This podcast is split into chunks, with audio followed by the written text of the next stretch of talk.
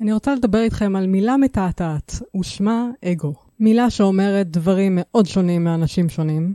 היא יכולה לייצג עבורנו מנגנון נפשי הכרחי, עיסוק עצמי אובססיבי, את יצר הרע או את הסיבה לנפרדותנו מאחדות ומאלוהים. ובאופן טבעי, פרשנויות שונות למילה הזאת עלולות ליצור הרבה מאוד אי-הבנות בינינו לבין עצמנו, וגם בשיחות בין אישיות. כשהמילה הזאת נאמרת ללא הסבר מפורש לצידה, וכשאנחנו בעצמנו לא ממש יודעים מה אנחנו אומרים. ובנוסף, פרשנות לא ממש מיטיבה למילה הזאת, עלולה לתת לשופט הפנימי שלנו עוד סיבה להלקות את עצמנו ולשפוט אנשים אחרים. הסיבה שהכנתי את המדריך כיס הזה למילה אגו והפירושים המוכרים והפחות מוכרים שלה, שנוטים מאוד לבלבל את כולנו, זה כדי לעזור לנו ליצור בהירות בנושא ולהגדיל את המודעות שלנו כשאנחנו עושים שימוש במילה הזאת, על מנת שנוכל להיטיב עם עצמנו ועם אנשים אחרים. וכדי שנוכל לשחרר אמונות מוטעות שיש לנו על המילה הזאת, על עצמנו ועל תהליך ההתעוררות בכללי. בראשית ברא אלוהים, ואז פרויד, את האגו. משהו שהרבה אנשים לא יודעים על המילה אגו זה שהמשמעות המקורית שלה היא אני, פשוט אני. ומקורה ביוונית. וככה גם פרויד התייחס למילה הזאת, כשהוא יצר את המודל המבני או הסטרוקטורלי, שעליו בין היתר מבוססת הפסיכולוגיה המערבית המודרנית.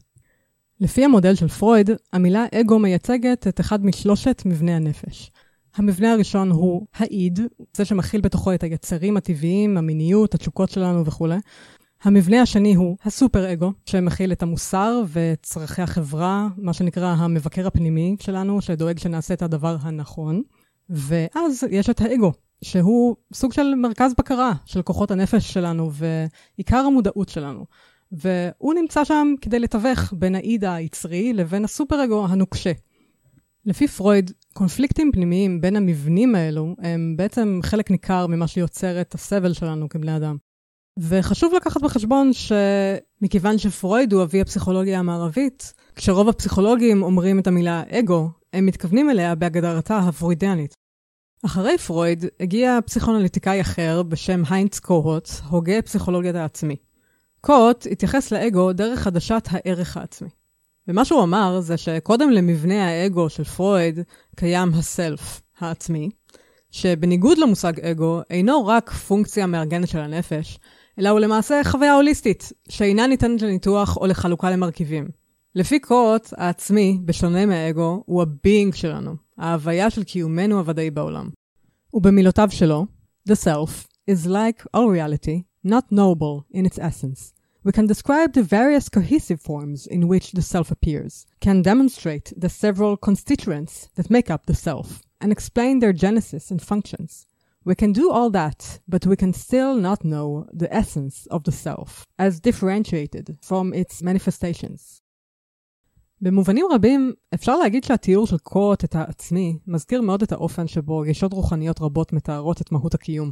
ובנוסף, כשלוקחים בחשבון את זה שהעבודה של קוט מאוד מבוססת על חמלה, זה מאוד מסתדר ביחד. אנחנו עוד נחזור לקוט בהמשך, אבל בינתיים נעבור לחלק הבא. להרוג את האגו.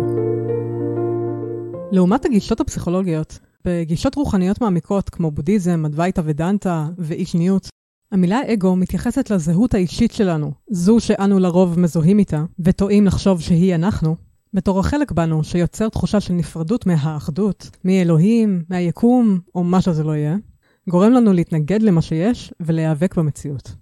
במובן הזה, אפשר להקביל באופן חלקי את המילה אגו למילה mind, כשאומרים למשל משהו כזה, להתחבר ללב ולשחרר את ה mind. לפי גישות אלו, תרגול רוחני מעמיק יכול לאפשר לאגו להתרכך ולהשתחרר יותר ויותר במהלך החיים. יחד עם זאת, ישנה הכרה בכך שזהו תהליך הדרגתי, שאי אפשר להאיץ בו, ושייתכן מאוד שבמהלך החיים הנוכחי האגו לא ישתחרר לגמרי. כשמדברים על מות האגו לפי המסורות הללו, מתכוונים לשלושה דברים משלימים. 1. התמוססות החלק בנו, שיוצרת אשליית הנבדלות נפרדות, ההתמוססות הזאת מאפשרת את ההכרה בכך שאטמן, האני הנפרד לכאורה, הוא בעצם ברהמן, הישות האוניברסלית. 2. התמוססות ה self image שיש לנו, סיפור החיים שלנו שכל הזמן משתנה, שמאפשרת הכרה מוחשית בכך שהמהות של האגו היא ריקה, שאין שם בפנים אף אחד, אף ישות מוצקה וקבועה, ושלמעשה אין אף תופעה במציאות שהיא קבועה, מלבד עצם הקיום עצמו, ושטיב המציאות עצמה הוא ריקות. 3. שחרור המאבק וההתנגדות למציאות, שחרור ההשתוקקות והרתיעה, והאחזות בכך שדברים יהיו בצורה מסוימת. במובן הזה, אגו הוא המקור לחוסר שמחה, מכיוון שיש שמחה רק כשיש לנו את מה שאנחנו רוצים, ואין לנו את מה שאנחנו לא רוצים, ואין שמחה כשאין לנו את מה שאנחנו רוצים, או כשיש לנו את מה שאנחנו לא רוצים. הסתבכתם קצת? לא נורא, אל תיקחו את זה קשה. בואו נמשיך. הגישות הרוחניות האלו אינן עוסקות בעצם בשיפוט שלילי על הזהות האישית או האגו, אלא בתצפית. הכרה נקייה וחומלת על קיום החלק הזה בנו, על מנת לאפשר לנו התפתחות אל מעבר לו. זאת לא מתוך רצון להכחיד אותו, מכיוון שישנה הבנה שעצם הרצון להכחיד אותו הוא פיצול של טוב רע, שמקורו באותה הנפרדות בעצם, אלא מתוך כוונה ללמוד לעבוד איתו, to master it, בגלל שהוא חלק מהמציאות האנושית שלנו, והוא אפילו לעיתים משמש בתפקידים חשובים לנו, כמו יועץ, למשל, שעוזר לנו לתפקד ולתמרן את הדרך שלנו בעולם החומר הדואלי, שבו אנחנו חיים. יחד עם זאת, יש אנשים שמתרגלים את הגישות הרוחניות האלו ומחזיקים תפיסה דואלית שטוענת שהאגו הוא מקור כל הסבל ויצר הרע, ולכן יש להרוג אותו או להכחיד אותו מהיסוד. ובהקבלה למילה mind, ניתן למצוא הנחות יסוד כמו ה mind הוא אויב שצריך להכניע, להביס או להשתיק כדי להגיע להארה. בהרבה מובנים, תפיסות כאלו מזכירות את תפיסת הדתות המונותאיסטיות הגדולות, לפיה האשמה והטומאה קיימות באדם באופן אינהרנטי, מיום היוולדו, ולכן עליו לכפר על חטאיו כל ימי חייו כדי לחזור לחיק האל. אבל בתכלס, אנשים שמאמינים שעליהם להיפטר מהאגו, שהאגו הוא רע, וכועסים על עצמם שעדיין יש להם תחושת עצמי נפרד, שרויים בחוסר הבנה לגבי מהות האגו. וחוסר ההבנה הזה נובע מבלבול בין הפרשנויות הנפרדות למונח הזה, שאיכשהו התמזגו כשהמונח מהמזרח פגש את זה מהמערב. האנשים האלו מנסים ללכת רחוק מדי, למקום שאי אפשר באמת ללכת אליו, תוך שמירה על תפקוד בריא. כבני אדם, אנחנו זקוקים למערכת פסיכולוגית מארגנת כדי להתנהל ולתפקד כגוף נפש בעולם. אנחנו זקוקים לאגו שלנו, לתחושה של עצמיות. אנשים שאין להם מערכת מארגנת יציבה מספיק, כלומר אגו פסיכולוגי מתפקד, הם אלו הנקראים חולי נפש, במרכאות כפולות. בנוסף לבלבול בין הפרשנויות השונות, הכעס העצמי עשוי לנבוע מתוך פיצולים בתוך הנפש, ומתוך מטען נפשי טראומטי, בעיקר מהילדות, אבל לא רק. וכאן חשוב לציין שטראומה בילדות לא חייבת לנבוע בהכרח כתוצאה ממקרה אקוטי אחד, אלא יכולה להתהוות כתוצאה מחוויה מתמשכת של מחסור בנוכחות הורית מותאמת, למשל. טראומה מעצימה את תחושת הנפרדות ויוצרת יותר נוקשות פנימית.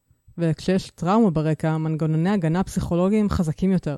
האגו יותר מגן על עצמו ומרוכז בעצמו, ולכן קשה יותר לחנך אותו במרכאות כפולות לגבי טבע המציאות. ובואו נודה באמת, רובנו נושאים כאב מהילדות בצורה כזו או אחרת. הרבה מאיתנו חוו טראומות, אז חשוב לקחת את זה בחשבון. בנוסף לזה, חשוב לציין שאנשים במערב הם הרבה יותר מורכבים ומפוצלים פסיכולוגית מאנשים שחיו בתרבויות עתיקות. בתרבויות עבר לא היה דגש משמעותי על אני נפרד ואינדיבידואלי. במערב, לעומת זאת, האינדיבידואל והצלחתו האינדיבידואלית הם חזית הכל. וחוץ מזה, בתרבויות עבר היה דגש על יחסי משפחה קרובים, בעוד במערב, במאה ה-21, בדידות הוכרזה כמגפה, ואחוז הגירושין במשפחות גבוה מאי פעם. כתוצאה מזה, גם המטען הטראומטי של מערביים בימינו גדול יותר, ולכן העבודה הפסיכולוגית ותהליך ההתעוררות מורכבים יותר. טראומה שוכנת במוח ובמערכת העצבים הפריפריאלית. לפיכך נדרשת עבודה פסיכותרפית ועבודת גוף מבוססת טראומה כדי לעזור למערכת להירפא ולמנגנוני הגנה הפסיכולוגיים להירגע, מה שמאפשר לתהליך ההתעוררות והשלט העצמי הנפרד להעמיק. התהליכים הללו יכולים לקרות במקביל, במשך שנים רבות ואולי לאורך כל החיים. זוהי לא דרך לינארית, כי אם ספירלית. אמונה שגויה נוספת לגבי האגו, הקשורה בחוסר הבנה של המהות שלו, נמצאת אצל אנשים שמפחדים שאם הם יאבדו את האגו, הם יפסיקו לתפקד. הדבר שמאפשר לאמונה הזאת להתמוסס היא הכרה מתגבשת ככל שהתרגול מעמיק, שאומנם אנחנו בני אדם בעלי אישיות נפרדת לכאורה, אבל בו זמנית איננו נפרדים, ושניתן להיות בעלי תחושה של עצמיות ועדיין לדעת שאין נפרדות. שלמעשה מעולם לא היה לנו אני נפרד, ולכן אנחנו לא מאבדים שום דבר שלא היה לנו מלכתחילה, אלא רק מתעוררים לכך שמעולם לא הייתה באמת נפרדות. ועל כן, אנחנו לא באמת מאבדים את העצמיות שלנו, ובוודאי שאיננו מתבקשים לאבד את היכולת שלנו לתפקד כעצמי בעולם. בסופו של דבר, אפשר להגיד שככל שתהליך ההתעוררות מעמיק, ככה גם החלק שמתווך לנו את המציאות, האגו, משתנה. ההבנה של טבע המציאות ושל טבע הגוף נפש משתנה. האגו הופך להיות יותר אוניברסלי, יותר עסוק באיך לדאוג לכל החיים ולכל ההוויות. הוא נהיה יותר רך, יותר חומל, פתוח, ריאליסטי. הוא יכול להיות יותר בתודעת לב, או תודעת אחדות, ולראות יותר את טבע המציאות ואת הקשר של הכל להכל. הוא חש פחות צורך להתגונן ולהירתע, מכיוון שהוא פחות חש שתוקפים אותו, או שמנסים למנוע ממנו משהו, אלא יותר שלם עם עצמו כפי שהוא, ועם המציאות כפי שהיא. בקריצה הומוריסטית אפשר לקרוא למצב כזה תפקוד עם אגו מואר. יחד עם זאת, מנקודת מבט יחסית, אפשר להגיד שיש צורות שונות של אגו נפרד, ושהאגו אינו מקשה אחת, אלא מורכב מחלקים, תתי אישיויות, בעלי סוג של עצמאות, שמפרידים את עצמם מהשלם. וכל חלק שכזה הוא קומפלקס, מבנה אנרגטי מסוים, שמכיל אמונות וסיפורים שמוצמדים אליהם רגשות, זיכרונות ותחושות גופניות. מהסיבה הזו, חלקים מסוימים בנו יכולים להיות מוארים, במוחות כפולות, ואחרים לא. כלומר, חלקם מכירים בטבע המציאות, וחלקם לא. מכאן ניתן להבין שישנם שכבות שונות של נפרדות, ולכן גם לאחר שנים של עבודה עצמית והעמקה רוחנית, אנחנו עדיין יכולים להיות לא מודעים לסיפור נפרדות של חלק מסוים בנו, עד שיום אחד הוא מתעורר בעקבות סיטואציה מאוד ספציפית. מסיבה זו נאמר שתהליך ההתעוררות ממשיך להעמיק בכל רגע ורגע, ושאין נקודה סופית שאליה מגיעים. ומאותה סיבה נאמר, אם אתה חושב שאתה מואר, לך לגור עם ההורים שלך ותראה מה קורה. מדע האגו אז בהמשך למות האגו במובנו הרוחני המקורי, כשמדברים על אגו במונחים מדעיים, מתכוונים לתחושת העצמי שלנו, שנוצרת דרך מבנים מוחיים מסוימים. את זה בדקו בין היתר במחקרי מוח שנעשו בשנים האחרונות על מודדים ותיקים, ועל אנשים שחוו חוויות רוחניות בזמן שהשתמשו בחומר הפסיכואקטיבי פסילוסיבין, שזהו החומר הפעיל במה שנקרא פטריות קסם. החוקרים ממש ראו שינויים משמעותיים במוח של האנשים האלו, בזמן שאלו חוו חוויה רוחנית של מות אגו, שזו בעצם חוויה של התמוססות העצמי, העצמי שאנחנו רגילים להיות מזוהים איתו. וכשזה קורה, יש חוויה של חיבוריות להכל, חוויה אחדותית. אותה חוויה שכל הזרמים המיסטיים בכל המסורות דיברו עליה מאז שחר ההיסטוריה. מה שמעניין במחקרים האלו זה שהתגלה שלחוויה הזאת של מות האגו, יש ככל הנראה קשר לרשת נוירונים במוח, שנקראת מערכת ברירת המחדל, או Default Mode Network. זוהי רשת נוירונים שאחראית על תפקודים רבים, אבל בין היתר, היא פעילה מאוד בזמן שאנחנו מאוהרים, חושבים מחשבות על עצמנו ועסוקים ברומינציה, שזה מחשבות טורדניות ודאגות. בזמנים שהפעילות החשמלית במערכת הזאת פוחתת, כמו בזמן חוויה רוחנית כזאת, אנחנו יכולים לחוות מצב שבו האני, מבנה האישיות שאנחנו רגילים להיות מזוהים איתו, פתאום אינו קיים עוד. ובמקומו מתגלה לנו שדה תודעה רחב וחומל, שאין דרך לתארו במילים, אך רבות כבר נכתב ונאמר עליו לאורך ההיסטוריה האנושית. אממה, יש פה אבל גדול.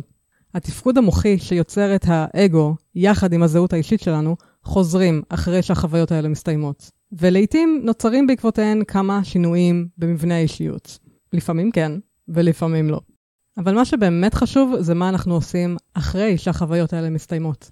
או כמו שג'ק קורנפילד כתב בספרו, אחרי האקסטזה באה הכביסה. וכאן מתחילה העבודה האמיתית של אינטגרציה, שכמו שכבר אמרנו קודם, יכולה להימשך כל החיים. זה כבר מהאגו שלך. חזרנו לדבר על פרשנויות שונות למילה אגו, ועכשיו בקונטקסט העממי.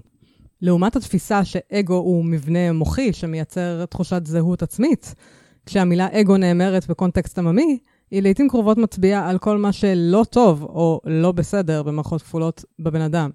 השימוש העממי במילה אגו מבוסס למעשה על ההגדרה של קוהוט, למושג נרקיסיזם. זוכרים את קוהוט מתחילת הפרק? הבטחתי שנחזור אליו, אז אני מקיימת. ההגדרה של קוהוט לנרקיסיזם עוסקת בתפיסת הערך העצמי, אבל יותר מדויק יהיה להגיד שמדובר בספקטרום נרקיסיסטי, מבריא ועד פתולוגי. לפי קוהוט, אדם שלא מקבל די אמפתיה ושיקוף עצמי מהוריו בילדותו, לא מפתח די הערכה עצמית, ולכן ממשיך לחפש כיצד למלא את החסך הזה גם בבגרותו. למשל, דרך חיפוש מתמיד אחרי קבלת שבחים או הערצה מאנשים אחרים. עכשיו, מה שהשפה העממית עשתה, זה לקחת את ההגדרה של קוט לנרקיסיזם, ולהלביש אותה על המילה אגו, ולהוסיף לכך קורטוב של שיפוטיות. למשל, הביטויים נרקיסיסט או אגו-מניאק מתייחסים לאדם עם ערך עצמי מנופח ושטחי, ואומרים עליו שהוא מלא בעצמו, מתנשא, חושב רק על עצמו.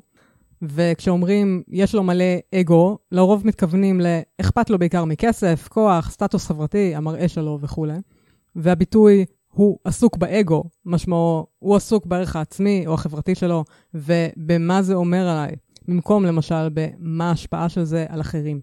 בסופו של דבר, רדיפה אחרי כסף, כוח, סטטוס, מראה, היא למעשה ניסיון טרגי שנועד לכישלון, למלא בור של ערך עצמי חסר, אליו ניתן להתייחס כמרכיב של האגו. אבל לעומת פסיכולוגיית העצמי של קוט, שהתייחסה למצב האנושי הזה עם אמפתיה, הפרשנות העממית למילה אגו התעוותה והתרחקה מהמשמעות המקורית, והחלה לכלול דברים שלא קשורים בהכרח לערך עצמי, כמו כל דבר שהוא לא בסדר לכאורה, כי הוא לא עומד באחת עם נורמות חברתיות מסוימות. ובהמשך לכך התפתחה השפה הרוחניקית או הניו-אייג'יסטית, שבה המילה אגו דומה במשמעותה לזו העממית, בשילוב עם זו הרוחנית השיפוטית-שלילית, שעוסקת באשליית הנבדלות נפרדות. כלומר, אגו משמעותו כל מה שלא בסדר באדם ומרחיק אותו מחיבור עם האחדות, ועל כן דורש התמוססות באמצעות עבודת התמרה רוחנית או תרפית. זאת מתוך תפיסה שעל האדם להיות באחווה, אור, אהבה ואחדות עם היקום ועם אנשים אחרים בכל מקום ועת. וכל עוד הוא אינו, הוא לא בסדר. יש אנשים בחוגים ניו-אייג'יסטים כאלה ואחרים שטוענים שאין להם אגו. יחד עם זאת, סיכוי גבוה שהטענה הזאת מגיעה מהאגו שלהם, כלומר, הפצע הנרקיסיסטי שלהם בעצמו, שכעת עוטה תלבושת האגו הרוחני ואינו ער לצל של עצמו. אגו, סוף. אז לסיכום, לאור כל ההבדלים האלה בין המשמעויות השונות וההקשרים השונים של המילה אגו, אנחנו יכולים לראות עד כמה נחוץ שנבהיר גם לעצמנו וגם לאחרים מה הכוונה שלנו כשאנחנו משתמשים במילה הזאת. ולא פחות חשוב, שנברר עם האדם שאיתו אנחנו משוחחים מה הכוונה שלו כשהוא משתמש במילה הזאת. וזה בגלל שיש סיכוי גבוה למדי שכאשר אנחנו אומרים את אותה מילה, אנחנו מתכוונים בעצם למשמעות שונה לחלוטין, מה שעלול ליצור אי-הבנות וקונפליקטים מיותרים. כל זה תקף כמובן לספרים שאנחנו קוראים, או הרצאות שאנחנו שומעים, או כל דבר אחר שבו נעשה שימוש במילה אגו.